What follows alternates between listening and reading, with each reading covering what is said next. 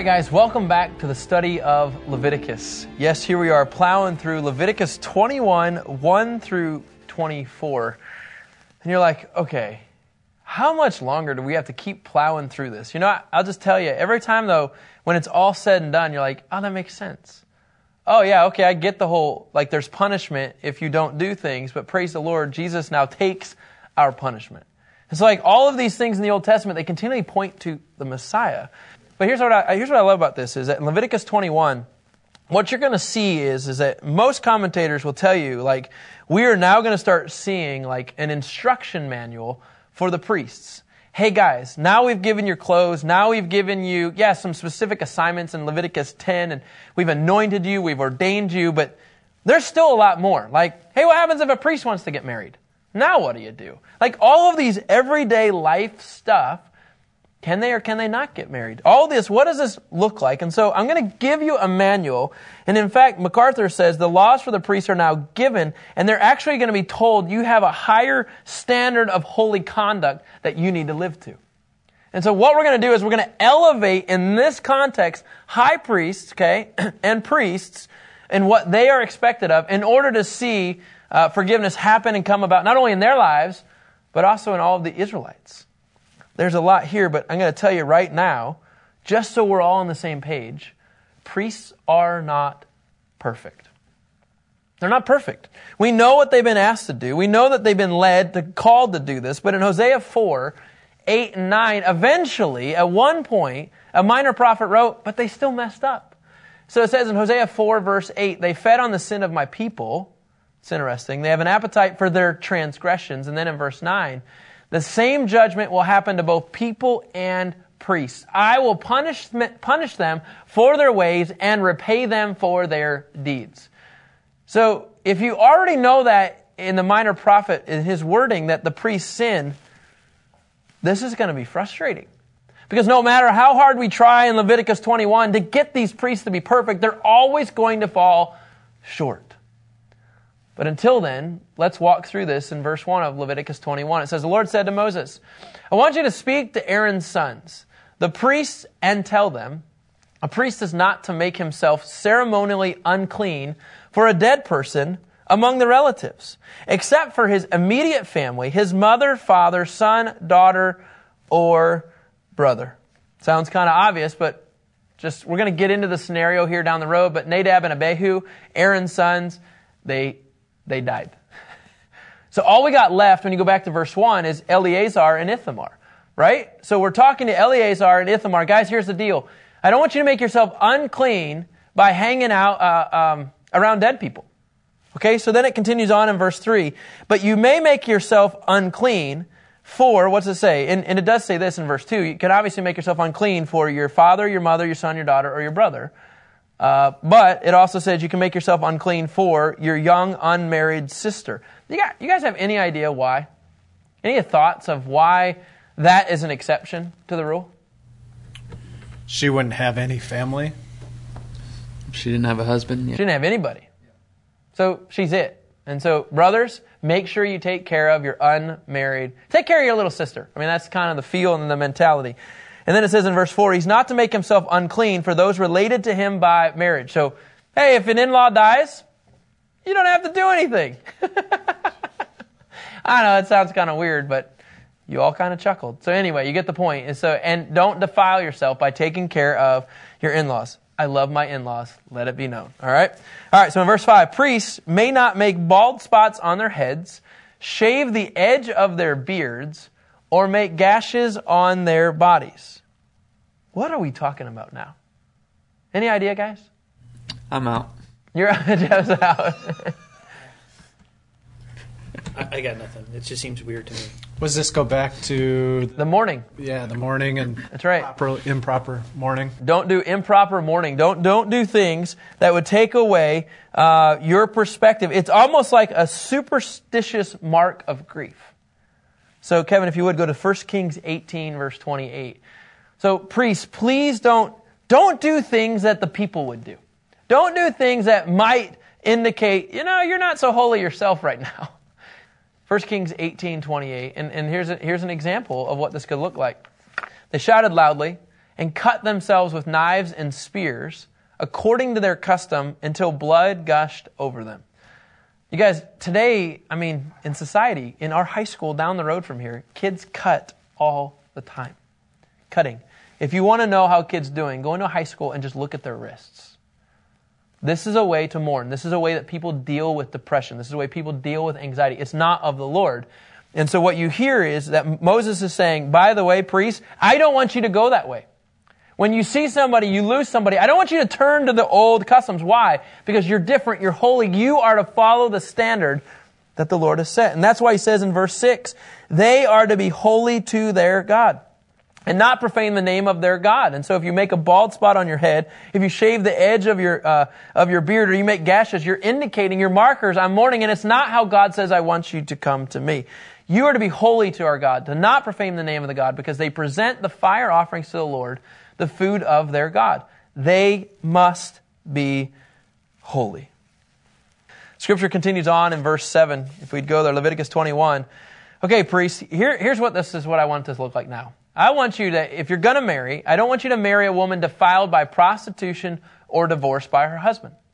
For the priest is holy to his God. So, according to Leviticus 21, a priest in the Old Testament faith, you can get married. You can marry a woman, uh, but it cannot come from a woman who has any kind of background in prostitution. And oh, by the way, if she's been married once, not by a widow in this context yet, uh, but by being divorced, you cannot marry her. And I just, I, I want to ask you guys why? Why? Why? So what if she's been divorced? So what if she's been pro, uh, a prostitute? What, what is that bringing to the table? Any thoughts? Baggage, and she's not clean. I mean, Yeah. they're It talking. It would bring the oneness that whoever she had slept with. That's right. that Back to the one about. flesh. It goes back to that one flesh. One man, one woman, one flesh. When you pull that apart, I'm telling you, you bring that flesh with you. You're tearing that flesh and it's coming with you and now it's going to another person. Which is why you always have these sexually transmitted diseases. Because it goes from one to the next. That is not clean. And so a priest is saying, please don't go that direction. You are to have, and I love this image, and we're going to get down into this in verse 13, that there's supposed to be a holy union. Verse 8, it says, You're to consider him holy, since he presents the food of your God. He will be holy. Remember the, the bread. He, he will be holy to you because I, the Lord, who set you apart, am holy. I, I hopefully understand we're, we're getting this. Like, this is a big deal. Like, as a priest, if you're going to get married, you need to make sure they're coming to the table clean like you. I want to get into ministry for a second and marriage. Okay, I want to get into this whole thing with marriage. Should I get married? There's a lot of you guys that are single right now, and you're like, you know, I love ministry. I'm thinking about getting married. What's the tension? I want to walk through this tension because I'm telling you, all of us that are here right now in this room that are married, we all sense, at least I should say for myself, maybe you don't, the tension of being married and walking up ministry. It's this ongoing, like, oh, I really want to press in with the, the ministry stuff, but then you're like, ah, but I have a wife and kids. Or, oh, hey, I really want to pour into my wife and kids, but I've been called to the ministry, and like this this weird tension. And Paul just addresses it, and he says, look, there's going to be issues. You should expect it. 1 Corinthians 7, verse 6. That's why he says, 1 Corinthians 7, verse 6, just make sure, you guys, before you get married, I want you to understand what you're walking into. He says, I say the following as a concession, not as a command. So, Rich, can you just make that even more plain for me? Yeah, he's like, hey, here's a thought for you. You might want to consider this. That's right. It's not a command. Don't do it. But you might want to consider this. It's just a thought. Based on my experience, Paul's saying he's single. Paul was never married. He says, not as a command, watch in verse 7. He says, I wish that all people were just like me. That's like one of our kids. We were, we were doing compliments about one of our other children for their birthday, right? In fact, it was Jude's birthday, but I won't tell you which one of the kids said this. And they said, You know, Jude, you know what I like about you? You're like me. And I was like, No, no, no, that sounds, that sounds backwards. That sounds weird. And then they explained the situation. They, I understood what they meant. And Paul is saying, I, I wish you were like me, but each has his own gift from God. One person in this way and another in that way.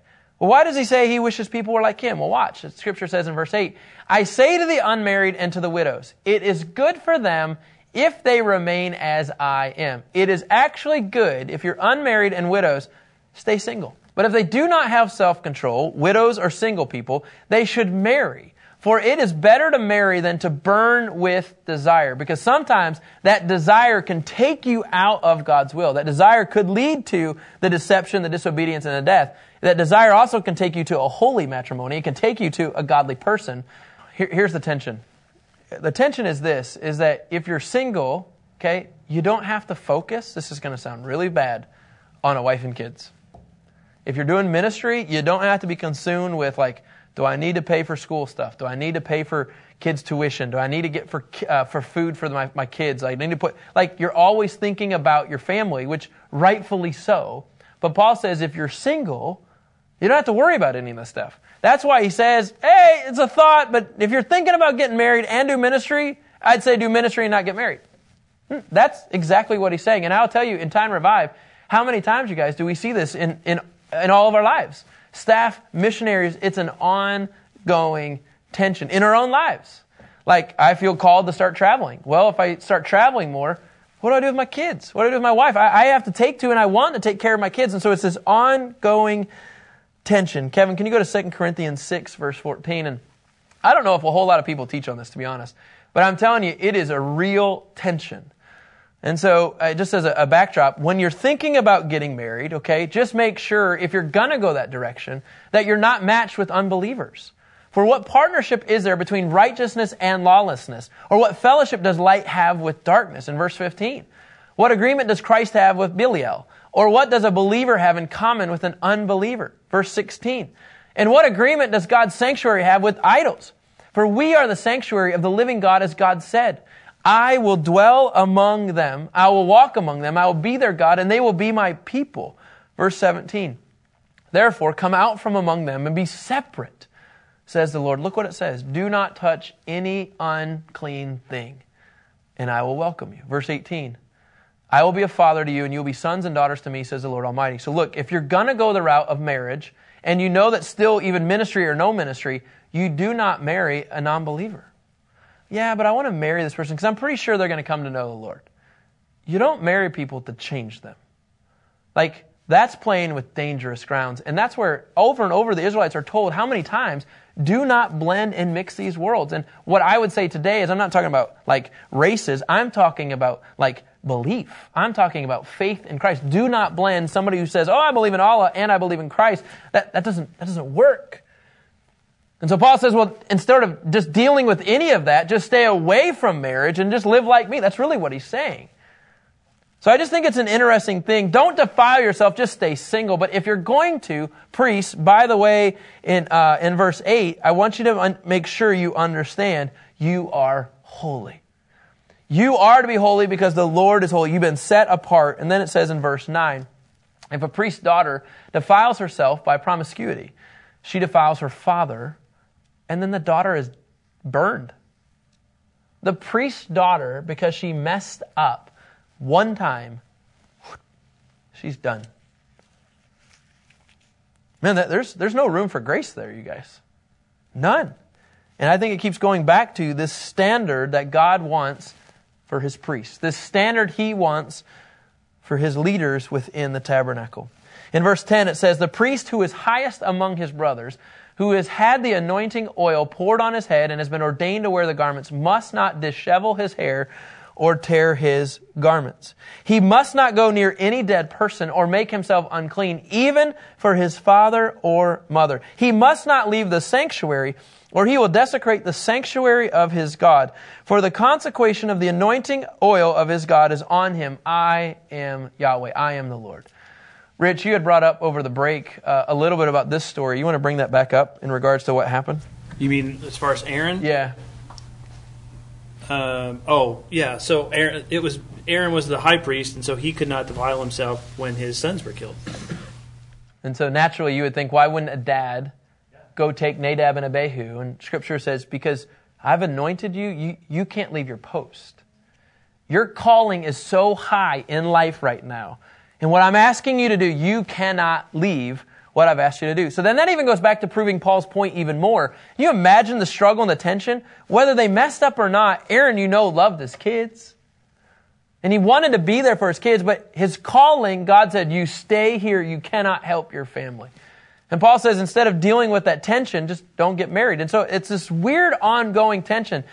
And if you do get married, Scripture says, make sure, make sure in verse 13, Scripture just says you, you marry a woman who is a, a virgin. Why? Because there is what, what we would call over and over again a holy union that needs to take place. Let's kind of look through this. I love this image. Um, can you go, Kevin, to Ezekiel?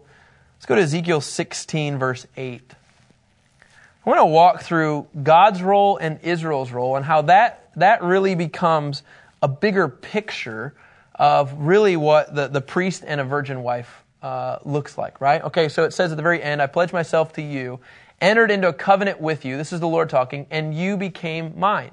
This is the declaration of the Lord God. Now, just at the very beginning, uh, look what he says I passed by you, I saw you, and you were indeed at the age for love. So he's talking about, like, there is a love connection between God and Israel. Verse 9 Scripture says, I washed you with water, rinsed off your blood, anointed you with oil. Continues on in verse 10. I clothed you, I wrapped you, and it continues on in verse 11. And he's talking about his relationship. I adorned you, I put bracelets on you, put a chain around your neck in verse 12. In other words, he's establishing this relationship. I, I put a ring in your nose, earrings in your ears, beautiful tiara on your head in verse 13. So you were adorned with gold and silver. I gave you everything. You ate fine flour, honey. You became extremely beautiful and attained royalty. And in verse 14, your, frame, your fame spread among the nations because of your beauty, for it was perfect through my splendor, which I bestowed on you. My relationship with you, I have chosen to marry you, Israel, God says. This is my declaration, and we are our perfect fit. A couple other images of this Jeremiah 31 32. Jeremiah 31 32 just talks about this, uh, this matrimony that's here. It says that this one will be not like the covenant I made with their ancestors. When I took them by the hand to break them out of the land of Egypt, a covenant they broke, even though I had married them. The Lord's declaration. So the Lord had married his chosen people. There's a relationship, there's a union that's already in place. And one more Isaiah 54, verse 5. Isaiah 54, verse 5. Uh, indeed, your husband is your maker. His name is Yahweh of hosts, and the Holy One of Israel is your Redeemer. He is called the God of all the earth. I, just think to me, this image of God and Israel, like it, it can't, it can't be broken. It is a, a, in my mind, it's a one flesh deal. They're together couple illustrations, and I, I, just, I keep going back to, he says, I'm setting you apart, which means he's not done with them. He's not going to divorce the Israelites. Kevin, if you go to Hosea 2, verse 7. Hosea 2, verse 7, it's a cool picture, right? Hosea 2, verse 7 is that they need to go back. Watch this. She will pursue her lovers, but not catch them. She will seek them, but not find them. Then she will think, I will go back to my former husband, for then it was better for me than now. And so there's this, this thought of Israelites, how many times over and over again, right? They turn away from the Lord over and over again. I, I think it'd be better if I went back. That's because the Lord is constantly wooing, constantly saying, I am still here. In verse 14, I'm going to come back to something here uh, with Christ and the bride. And in verse 14 of Leviticus 21, he's not to marry a widow, a divorced woman, one defiled by prostitution. He's to marry a virgin from his own people. I think we've kind of already proven the point. We need this to be a pure relationship. And says on verse 15, so that he does not corrupt his bloodline, for I am Yahweh who sets him apart. I love this, this bloodline. And then, okay, so here's the deal. I've just now given you ideas, and in fact, I've actually given you commands, right, on your wife requirements. Okay? So I've given you wife requirements, and I've also just said, hey, by the way, here are your standards as well. talked a little bit about that in verses 10 through 15. Mm, and here in your wife requirements in verses 7 through 8. But now watch this. Now, in verse, this is really important. Now I want to talk about defects. Remember the priest is to represent the people. We do know that eventually in Hosea that the priests end up sinning. There's some issues there. So what they're going to do is in Leviticus 21 uh, and 16 and on, really, uh, is that they're supposed to find priests that are as close as perfect as they can. Verse 17, it says, Tell Aaron, none of your descendants throughout your generations who has a physical defect is to come near to the present uh, to present the food of his God. So nobody with a physical defect can come. It says in verse 18, no man who has any defect is to come near, no man who is blind, lame, facially disfigured, or deformed. It's not an option. You can't be a priest. No man who has a broken foot or hand, or one who is a hunchback or a dwarf, or one who has an, an eye defect, a festering rash, won't go away, scabs, or yes, if you have a crushed testicle, you cannot be a priest. Does anybody else find that really intriguing? Must have been a problem. Must have been a problem. Verse 21 of Leviticus 21. Oh, by the way, no descendant of Aaron the priest who has a defect is to come near to present the fire offerings to the Lord. He has a defect and is not to come near to the present to present the food of his God. Are you seeing a, a weird theme here? People that have defects are not allowed to represent the Lord. Scripture says in verse 22, uh, and this builds off of what we just said, he may eat the food of his God from what is especially holy as well as what is from holy. Verse 23, but because he has a defect, he must not go near the curtain or approach the altar. He is not to desecrate my sanctuaries, for I am the Lord who sets them apart. Now, these the sanctuaries, it's talking about two places. One is the holy place, where the altar of incense stood, and the other one is, is that, that the most holy place, right, where the Ark of the Covenant rested. You can't come near my presence, the dwelling of the Lord, the presence of God, if you have a defect. Did that mean that they could do stuff out in the courtyard then? I would say so. I would say they can come to the courtyard, but they are not qualified to come into his presence. They can present this to the priest, and then the priest will do this on behalf of them, but they're not qualified. I, I would say, would you guys say otherwise? I mean, a little bit. I would I would tend to think that they could perform some of the duties inside the tabernacle. I mean, because if you think about th- this, there's two million million people they have to serve. Whether they're coming with mm-hmm. food sacrifices or they're coming with some sort of skin rash or disease themselves, they're going to need help to actually how to identify these people and what is their issue and how do I serve them.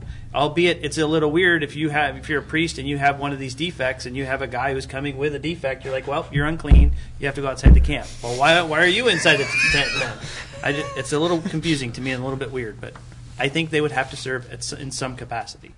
The only thing I'll say is the scripture does say they can't go near the curtain, they can't approach the altar, and they can't desecrate my sanctuaries. The sanctuaries here imply the tabernacle. So I don't know. I think the Lord's trying to make a distinction. I don't know. I can't say that 100%. But I think this is an interesting process. And I kind of want to walk through this a little bit here. Uh, you know, uh, Jesus, who was his audience? Luke 14, verse 21. If you have a person that has a defect, like what if you have, I don't know, a really funny looking mole? Does that count? Like, how do we qualify? Is this it right here? Are these the defects? Is this it? All I know is that Jesus, he hung out with the people that had the defects.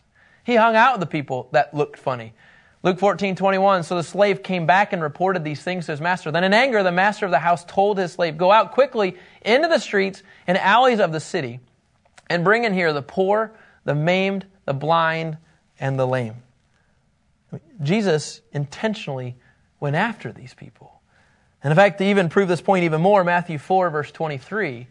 So there you have the, the tabernacle, okay? You have this tabernacle, you have the courtyard that's out here. You have the priests that are functioning inside the Holy of Holies, inside, uh, right near the veil. And nobody of the defect can come in. Only, only the priests that have been ordained. And so what I hear now is that Jesus is going, in my mind, he's going to the courtyard, he's going to the cities, and he's finding the defects that can't come to him. Says Jesus was going all over Galilee, teaching in synagogues, preaching the good news of the kingdom, and healing every disease and sickness among the people. In verse 24. Then the news about him spread about throughout all Syria. So they brought to him all those who were afflicted, those suffering from various diseases and intense pains, the demon possessed, the epileptics, and the paralytics, and he healed them. And finally, in verse 25, large crowds followed him from Galilee, Decapolis, Jerusalem, Judea, and beyond the Jordan. I don't know, guys. I hear this. And I think sometimes the American church is still in the Old, Tas- Old Testament tabernacle mindset. I think we have this mindset of only leaders can function this way. You have a defect, I'm sorry. Or, oh, no, you're not, you're not qualified. You, you can't fit into this category. And so we don't ever allow people to enter into his presence. And Jesus was the complete opposite. That's why it blows my mind. The American church should be exploding with people coming to know the Lord every single day. Scripture says that the harvest is plentiful, but the laborers are few. But what we think is that the harvest is literally going to jump into the tabernacle. That the harvest is literally going to jump into our church building. But yet when they jump in, if it doesn't make sense, let's just kick them out. And Jesus did the opposite. The priest didn't wait, he went to them. I think it's crazy to me how God can use anybody in our weakness. And it all became because, I mean, really, Jesus was the perfect priest. Kevin, can you go to Hebrews 7, verse 26? Hebrews 7:26 allows us to come to him. It says, "For this is the kind of high priest we need, holy, innocent, undefiled, separated from sinners, and exalted above the, he- uh, the heavens. But now here's what's cool, okay? Here, here's a cool image to me. So here you have the perfect priest, but now watch. He becomes the perfect victim. Kevin, can you go to Hebrews 9, verse 14? And this is how he can connect with us. How much more, okay, watch this unfold how much more will the blood of the Messiah, who through the eternal Spirit offered himself without blemish to God, cleanse our consciences from dead works to serve the living God?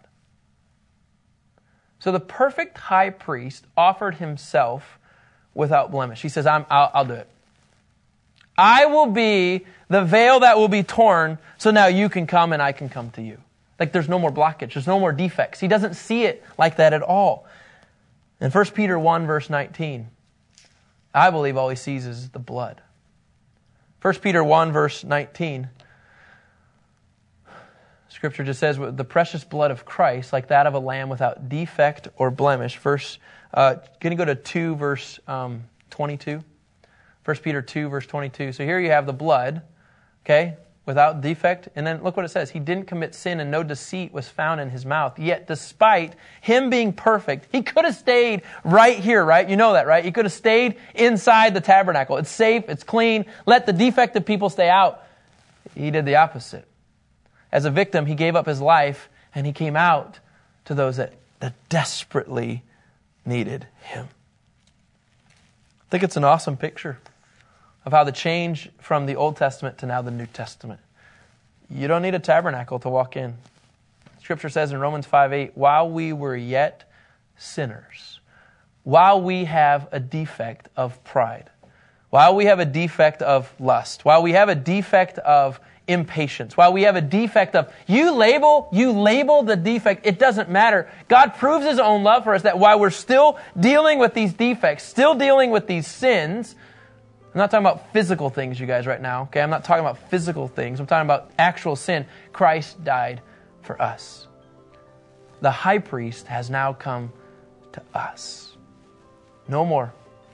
No more stuff getting in the way of us having access to the Father. All right, you guys, that's Leviticus 21. The standards of a priest are never met until the great high priest comes to life. All right, guys, we'll talk to you tomorrow with more of Leviticus. Thanks.